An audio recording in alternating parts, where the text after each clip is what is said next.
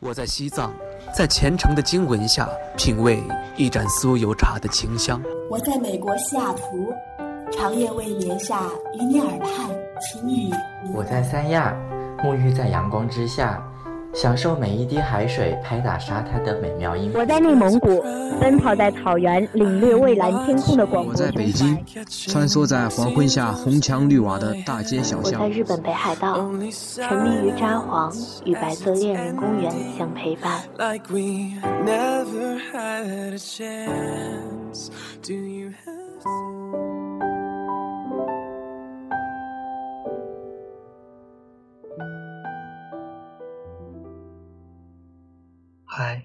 亲爱的你，今天你过得好吗？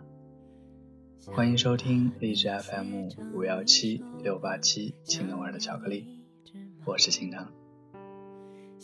开心点吧，朋友，人间不值得。说这句话的人是李诞，一个脑袋像蛋、眼睛像凤的诗人。我一直以来是个沮丧的人。认为人生没有丝毫意义，梦幻泡影。近来因机缘获得一点开悟，找到了活下去的理由。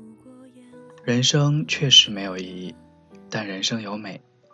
上大学的时候，每天五六个小时的灌醉自己。李诞说他对这个世界太失望了。他这样一个有趣的人，开了间估值十几亿的公司。做了个行业领先的脱口秀节目，说好笑的段子，可是总能感受到他的难过。他给我的感觉就像《好先生》里路远说将来，一个这样的女人，喝这样的酒，穿这样的衣服，化这样的妆，开这样的车，可是隔着八条街都能感受到他的绝望。像我们这种经常会丧的人。都很敏感，最怕的就是让身边的人不开心。交朋友是这样，谈恋爱更是。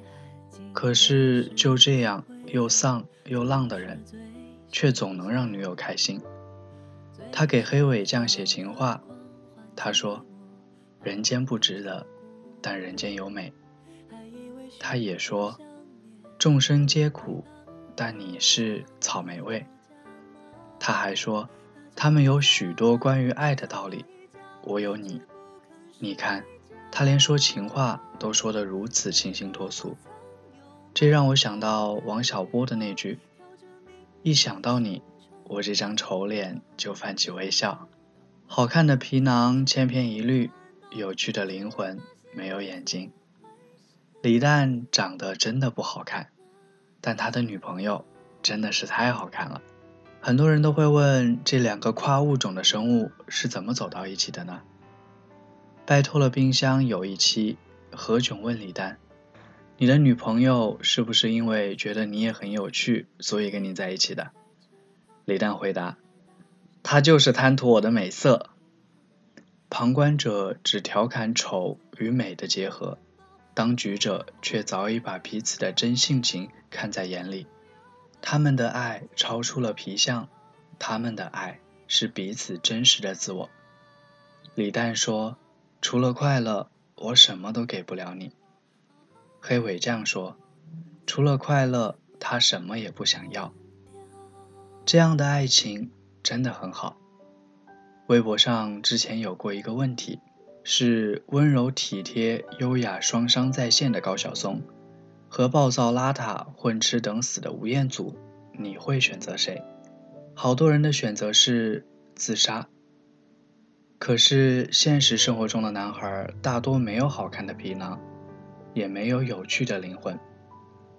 越长大，越是会觉得，身边能让你感到快乐的那个人，都值得被珍惜。有人问我，有趣是什么？其实一个人的有趣。没有一个特定的标准。那些聪明的、幽默的、好看的，甚至冒着傻气的，都是一种有趣。和有趣的人在一起，就像一种探险。他会每天把你宠成几岁的孩子，你的笑容就是他最大的胜利。我妈和我说：“年轻的时候，我爸用一句话就把他给打动了。我爸说：“虽然我不知道爱情是什么，但是跟你在一起，我觉得很开心，对世界充满好奇，一起幼稚，一起成长。一想到未来还有几十年可以在一起，心里就开心到不行，感觉晚上睡觉都会笑出声。丧的时候一起丧，一起抽烟。”喝酒，感慨人生路白走；笑的时候一起笑，一起吃饭、跳舞，享受当下的快乐。李诞说：“你得酷一点，人人都喜欢酷一点的人。”他也一样，我也明白。可是想到他的眼睛，我就哭不起来。我想他应该是比任何人都要明白众生皆苦。但他也算是尝过最甜的草莓味了。希望我们都能有这样的一个人，也许我们都有点丧，但会告诉我们还可以有光，爱情也可以很美好。我很丧，但是我想让你快乐。好了，今天的故事到这里就结束了。如果你喜欢今天的节目，麻烦给我点个赞，如果想听到更多的节目，就关注我们吧。你也可以关注微信公众号“青藤味的巧克力”，参与故事换巧克力，将你的故事分享给我们。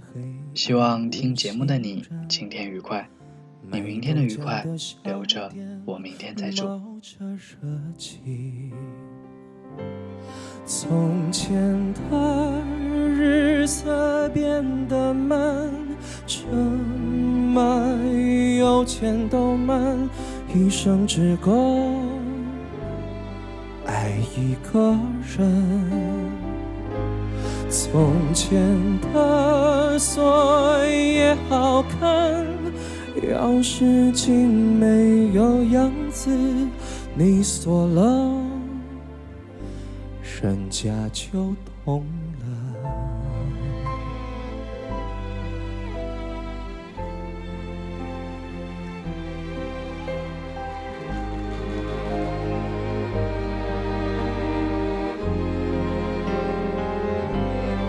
从前的日色变得慢，车马邮件都慢。